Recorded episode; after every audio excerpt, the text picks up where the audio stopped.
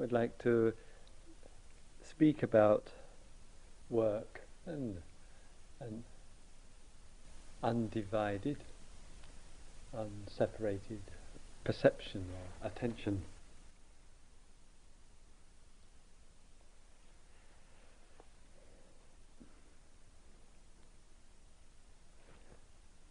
One of the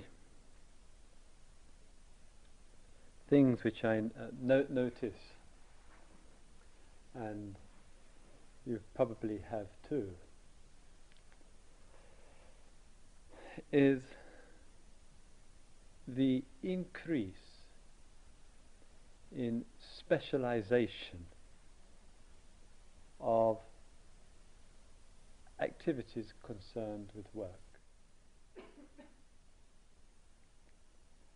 And when we think about our daily life, we often have as a priority of thinking about the work which we are doing or will do or can do. So, work comes to be given in the hierarchy of human activities, often the very top place, the consideration. Then, when we think about our work, our work in the future, we then observe that we can specialize in a particular field. And we go from, at times, not knowing what work to do, or not knowing if one wants to continue the work that one is doing, to perhaps settling for something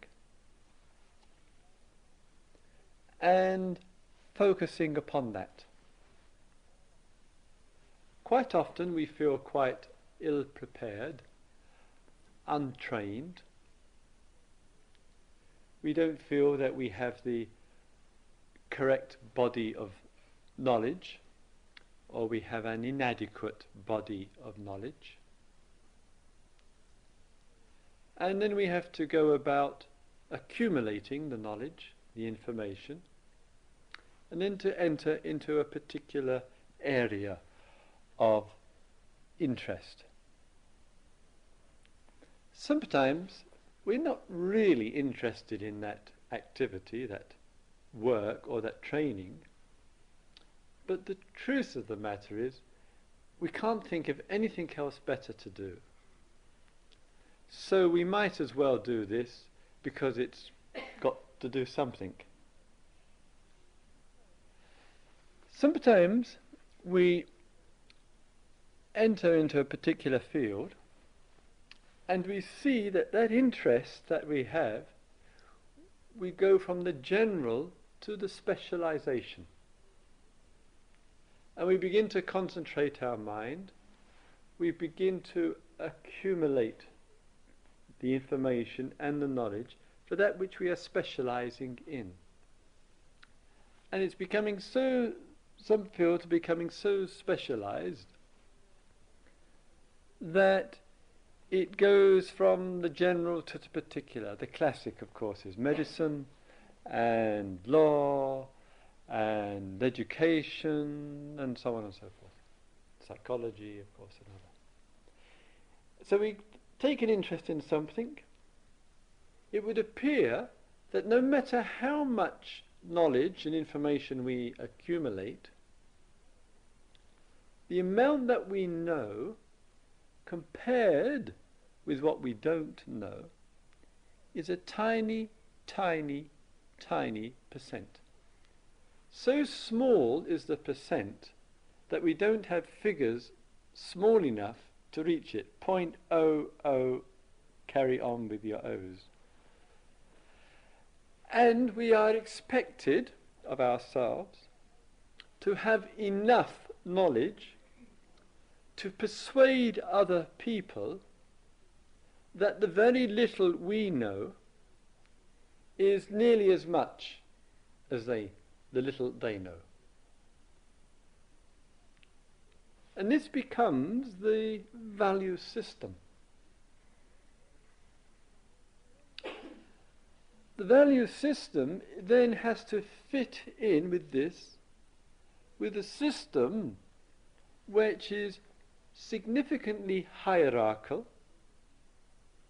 Those who know a little are at the bottom. Those who know more are further up. And those who appear to know a lot are further up still. And this is based on the ability to specialize, the ability to accumulate a great deal of information and to absorb it and relate it. But no matter how far one has moved up the hierarchy of the scale of knowledge, still the predominant will be knowing little, not knowing a great deal.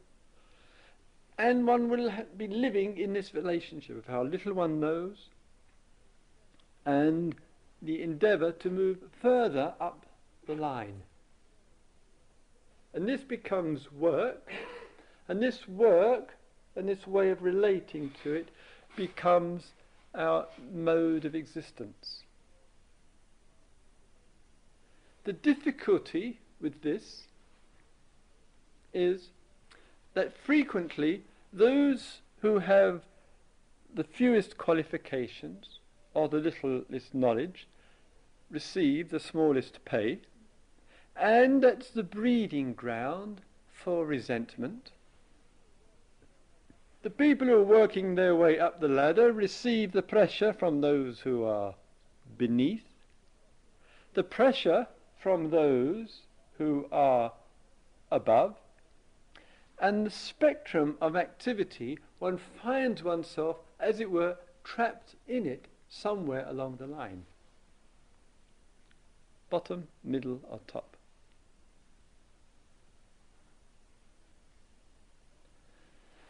So potent is this order and, dimen- and dimension in life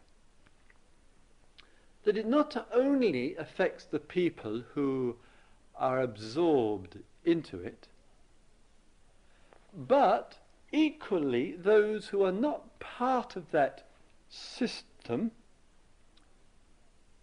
feel and are equally affected by it. Because all too often there is the view inside one ought to be in that system. One ought to be part of it. One ought to be accumulating knowledge with the purpose of finding a place in the hierarchy.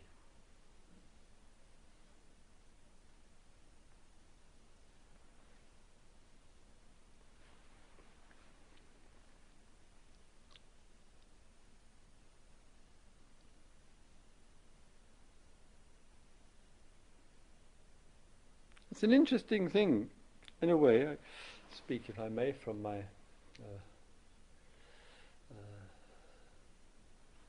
small degree of experience uh, in these matters.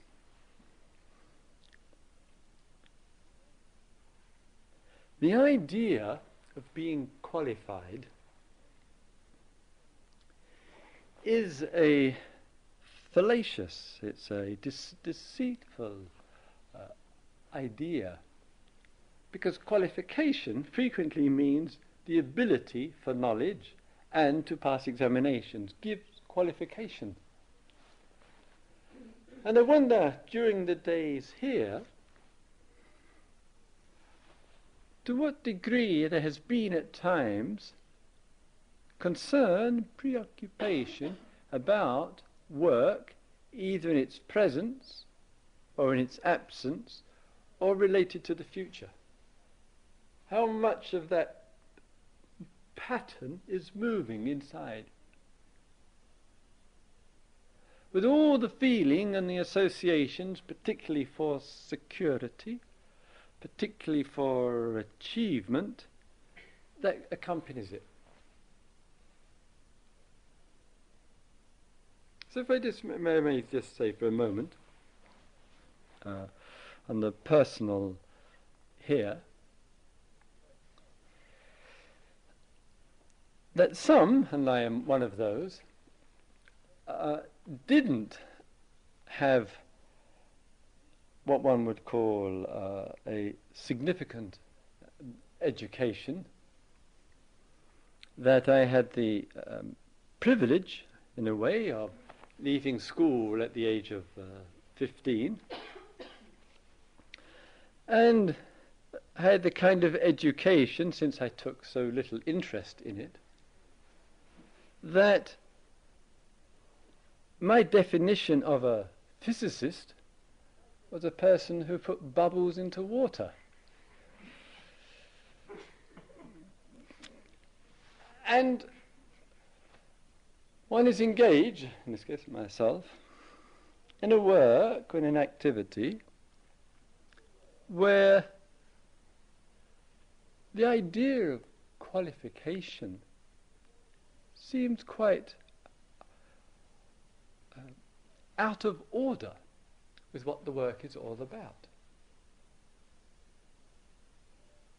And how come that one can have the uh, honor and privilege of working with people in the totality of the person's existence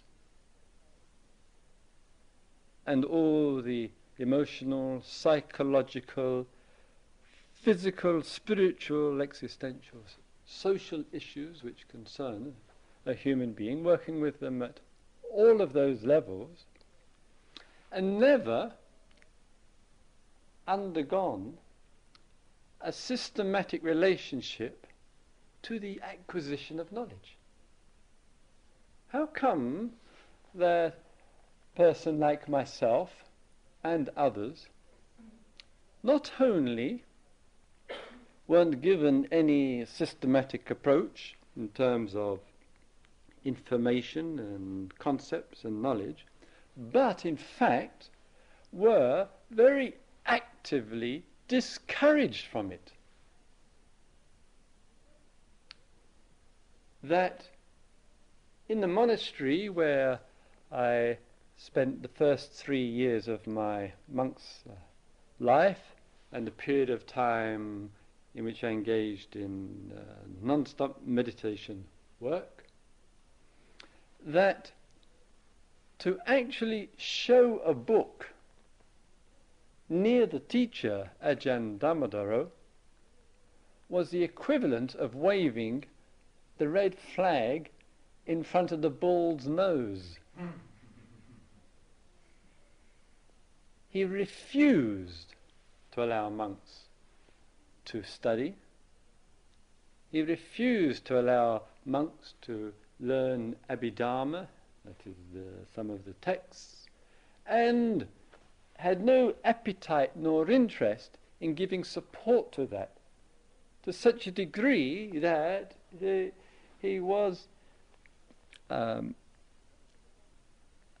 a kind of monk, and perhaps that reflects his own r- rural farming background, where he would actually state again and again that all of that was an active um, mechanism of avoidance or escape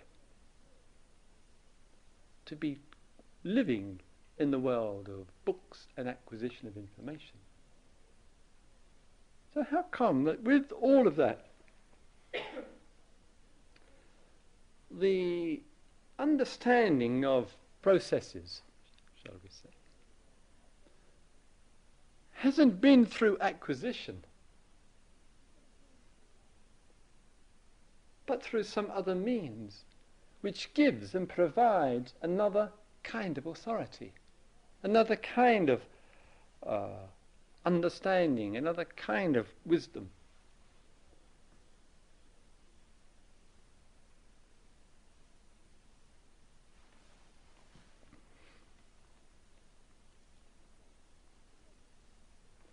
So sometimes it can appear, it would, might appear to the state with its laws and its rules and its regulations.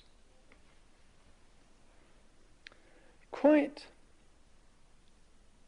unacceptable.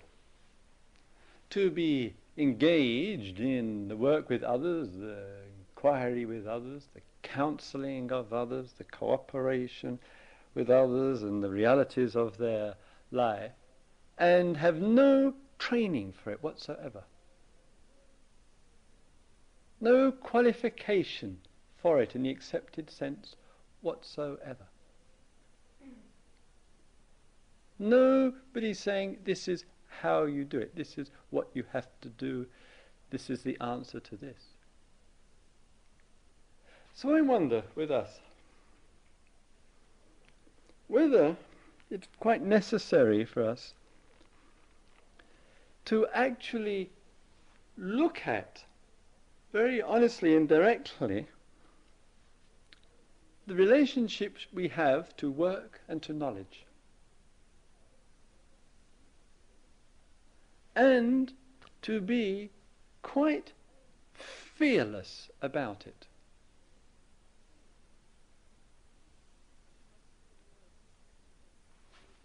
Let us take us two types of uh, person who may be in this room here. In fact, I know they are, so it's no problem to. There's no might about it. One type of person will say, at the present time, I am not working. To which I will say, Hallelujah. And this may be okay as so far as it goes, provided that the relationship to that there, that there is a clarity about that. That clarity about that is, is one free from a situation that in the statement, I am not working, that there is security in that statement. That the heart inwardly, deeply, can say of oneself, I am not working and I am clear and secure in my statement. To show to ourselves whether or not we are identified with the structure and the concept of work as the major priority of life, which it is most certainly not.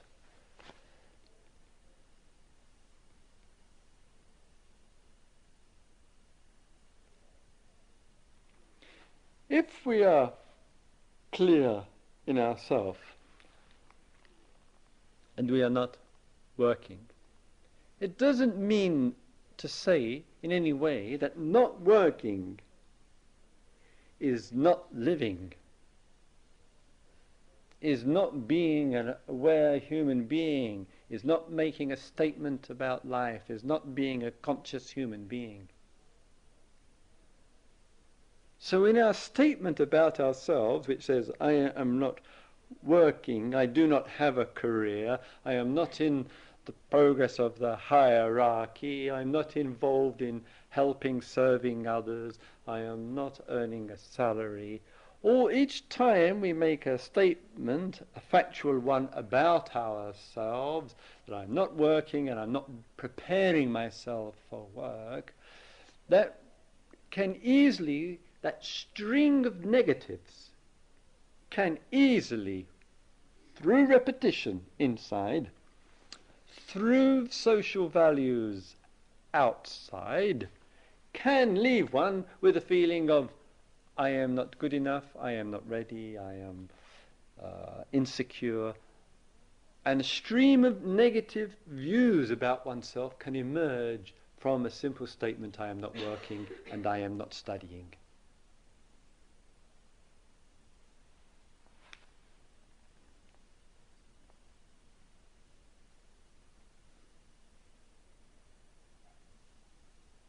One has it too and I've mentioned previously in these days here with this, And has it too very much with our political leaders who, I think in many areas, and this is one of them, simply do not look into life at all. Completely, I think, in many areas, out of touch with life. And one is illustration of that to me frequently is the, relationship to work. That what obsesses pathologically the mind of politicians, and this influences, is how many people are in work and how many people are out of work. When the number of people are, who are out of work increases, then the priority of the politicians to for re, as a factor for re-election, it's a very small factor, is to get as many people into work as possible. What is so brutal about that, I think, and so unthinking about it is no consideration for the quality of work, no consideration for the sensitivities of the kind of activities suitable for a human being, just get them into work. Doesn't matter how soul destroying and life destroying and heart destroying and sensitivity destroying it is, just get them into work.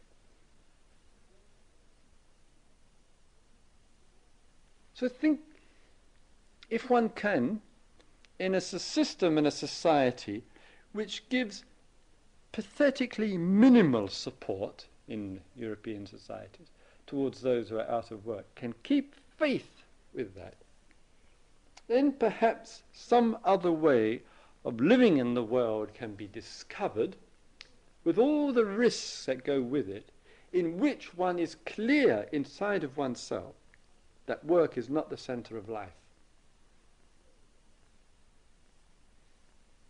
It is not the center of life.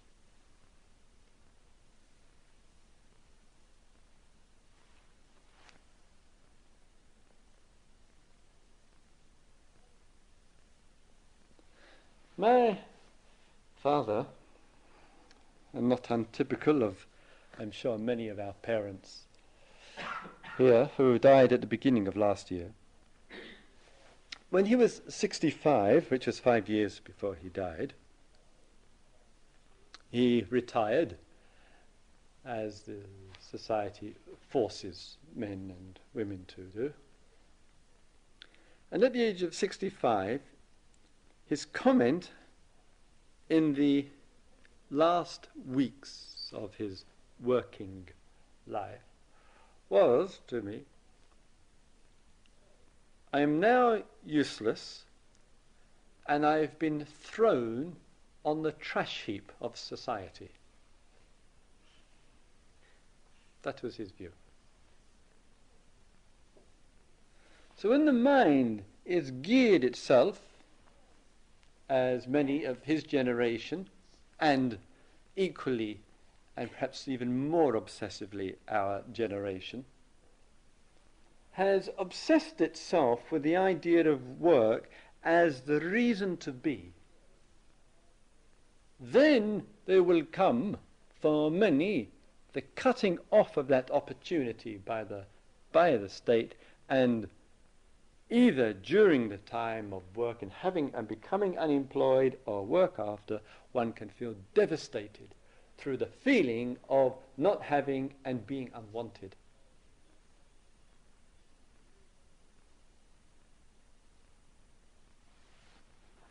There must be some other way of living our life out and through other than putting something in the center of it called work.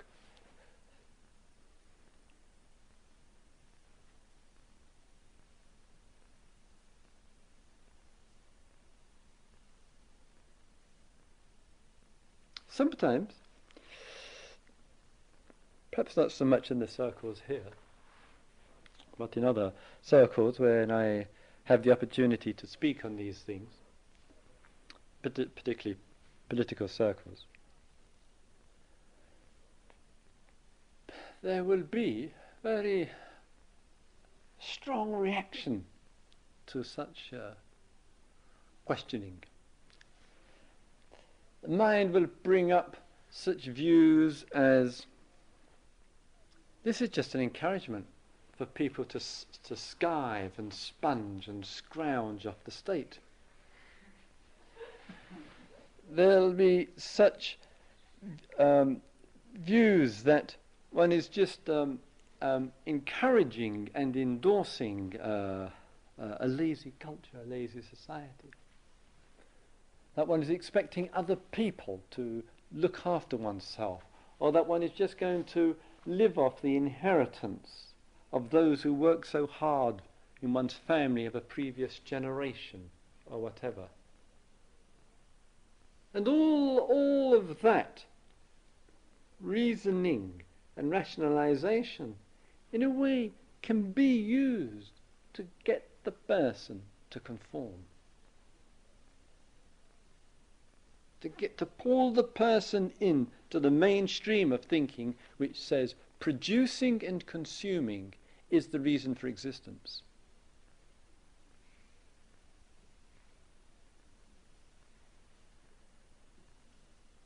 So I say, when a person says no to all of this, when a person says, I am not working and I am not studying, and is secure in themselves about that, and is living a conscious life, I think that's a very potent statement to make.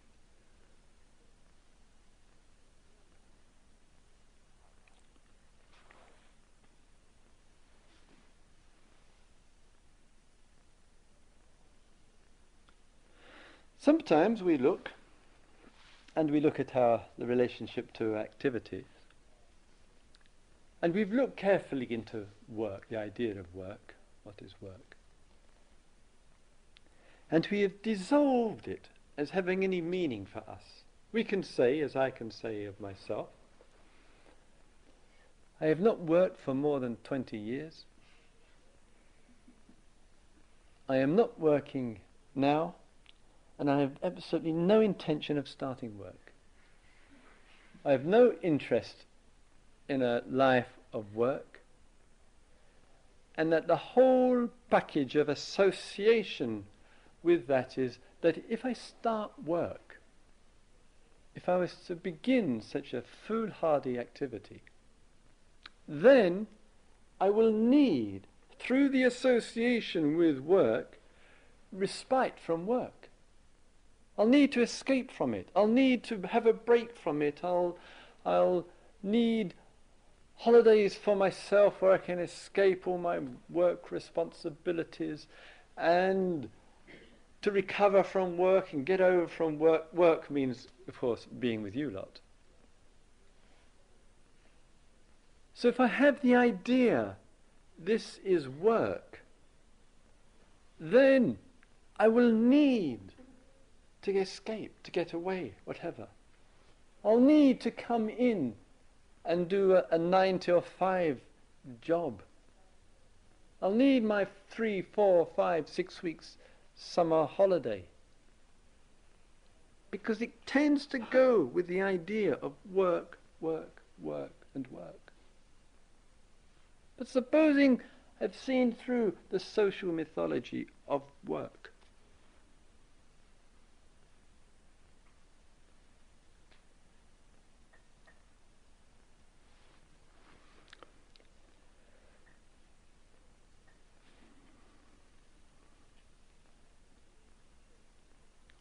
think one of the things which we do not appreciate with ourselves, with each other,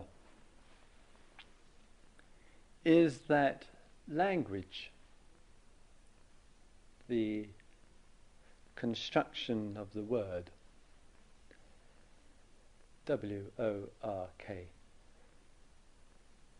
that it has a easily a as a, a potency to it which overshadows another four lettered word, love.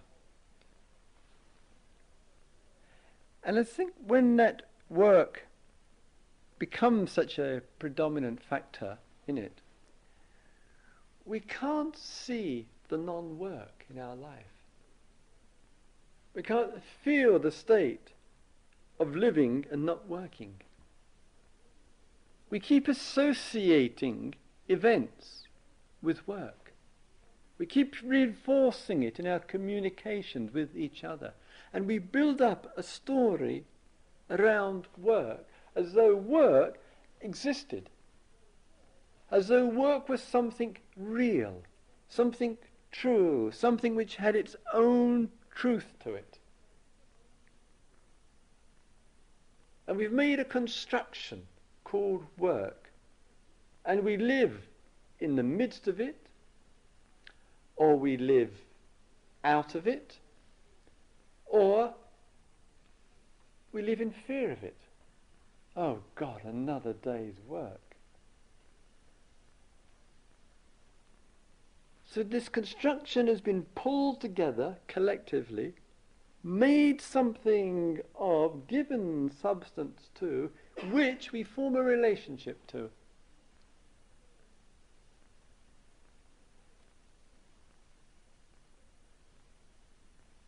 Can we live without this construction? Can we live a life in which there is no work and no interest in it? That it's simply not a concern. It's of no importance, it's of no existence, it's nothing.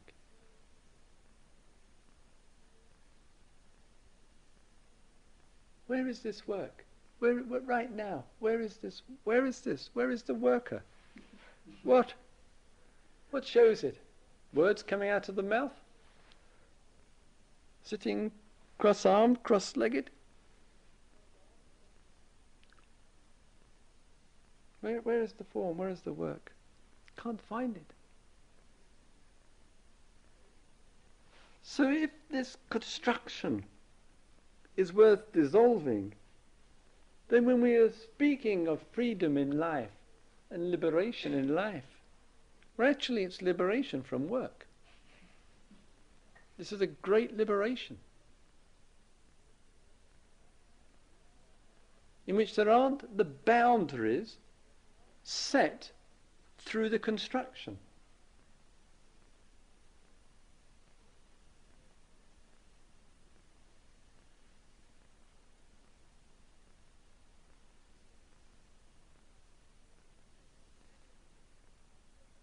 I remember after returning from the East, I came back to uh, uh, England.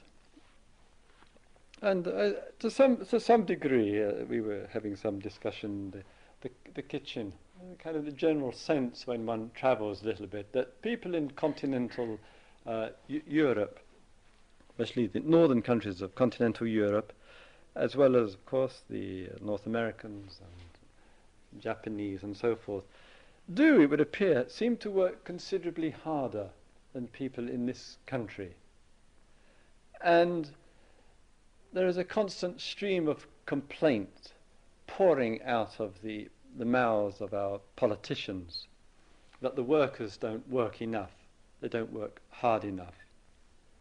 And some of us tend to feel that this is a tremendous compliment to them and something which should be appreciated. That the, that the workers are still willing to have an hour or two for lunch and as those of you know who visit this country, trying to get hold or in touch with anybody between 12 and 2 o'clock in Britain during office hours is virtually impossible. You're more likely to get the answering machine there. They don't say we're skiving off to the pub for lunch, but if they were honest, they probably would. And one goes to Europe and one feels continental Europe, we're trying to be European these days in this country. and one goes to continental Europe, who has become the, the model of success for our uh, delightful system. And one finds that people do work hard, and one feels terribly concerned that things run punctually when in Europe. The planes do seem to leave on time, the trains arrive punctually, and there's a certain kind of order there, and one yearns for India.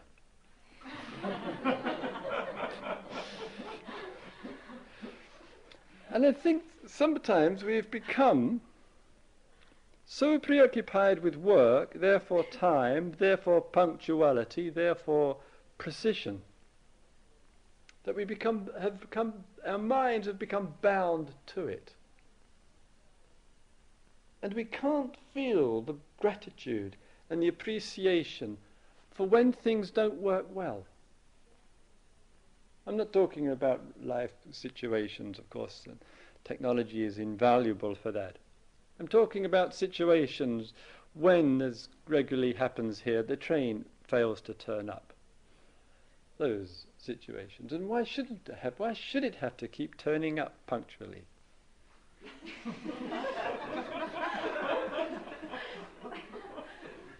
and I think when this system is not working very well, that whoever's supposed to be in charge and engineering it can't get it together. I think that is an opportunity for immense gratitude.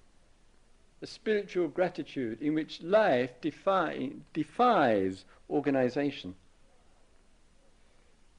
And in our perverted mind and with our excess of value, we are now trying to defy life through organization, through work.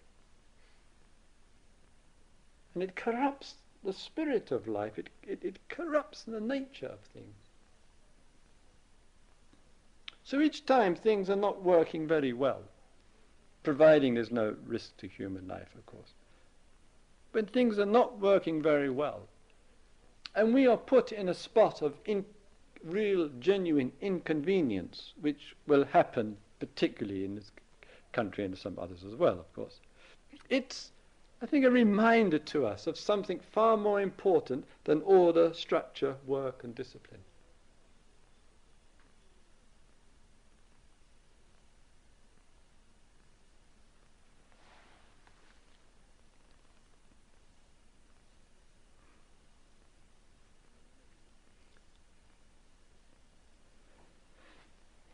if there's to be any genuine emancipation, a genuine liberation movement from the concept and the idea of work, then we're going to need to see what the way that that relates to other areas of our life. And that, that divided attention, that means focusing on work to the exclusion of, the separation of, has to go. If the work idea goes, the divided attention which focuses on work to the exclusion, that is a divide, goes with it. What would it be to live life? without work. To really sense and appreciate that. To really feel that and be grateful for that one day to the next.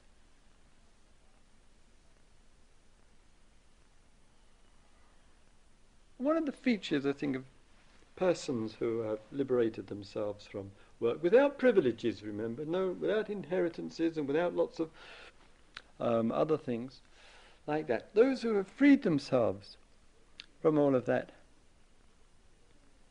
it's a life which is without division.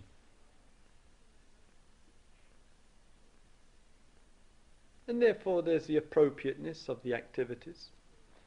There's the participation in them. There's the commitment in them. But there's no sense of having to all the resistances which is so exhausting and draining and sickening for a human being in terms of work. None of that's there because that goes with work.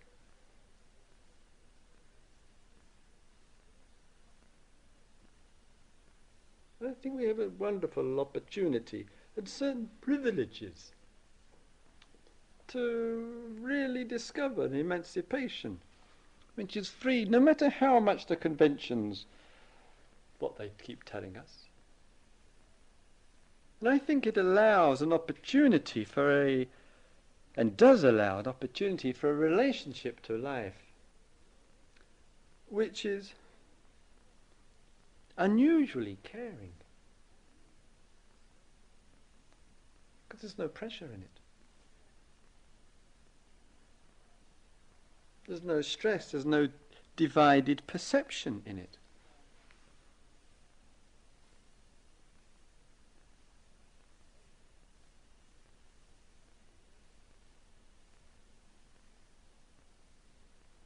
And that's the, the time thing. Going to work on a Monday morning. What, what, what is a Monday? Has anybody found Monday? And coming home on a Friday. what does it mean? Where is it? Somewhere I must have missed it en route. And one sees the emptiness of it, the, uh, the, the utter self deception, in which there is no Monday anywhere to be found in existence, no Friday to be found.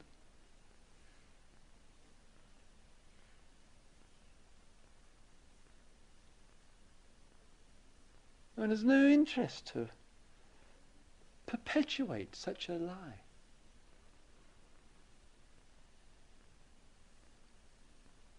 And therefore one just speaks of the Monday, the Tuesday, Wednesday, Thursday. And inside one knows it's just entertainment.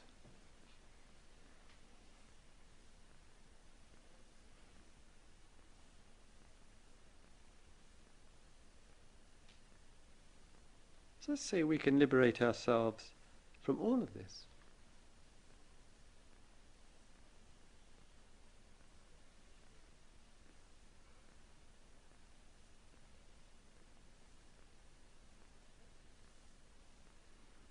And as with any investigation and inquiry, are we willing to take the risk?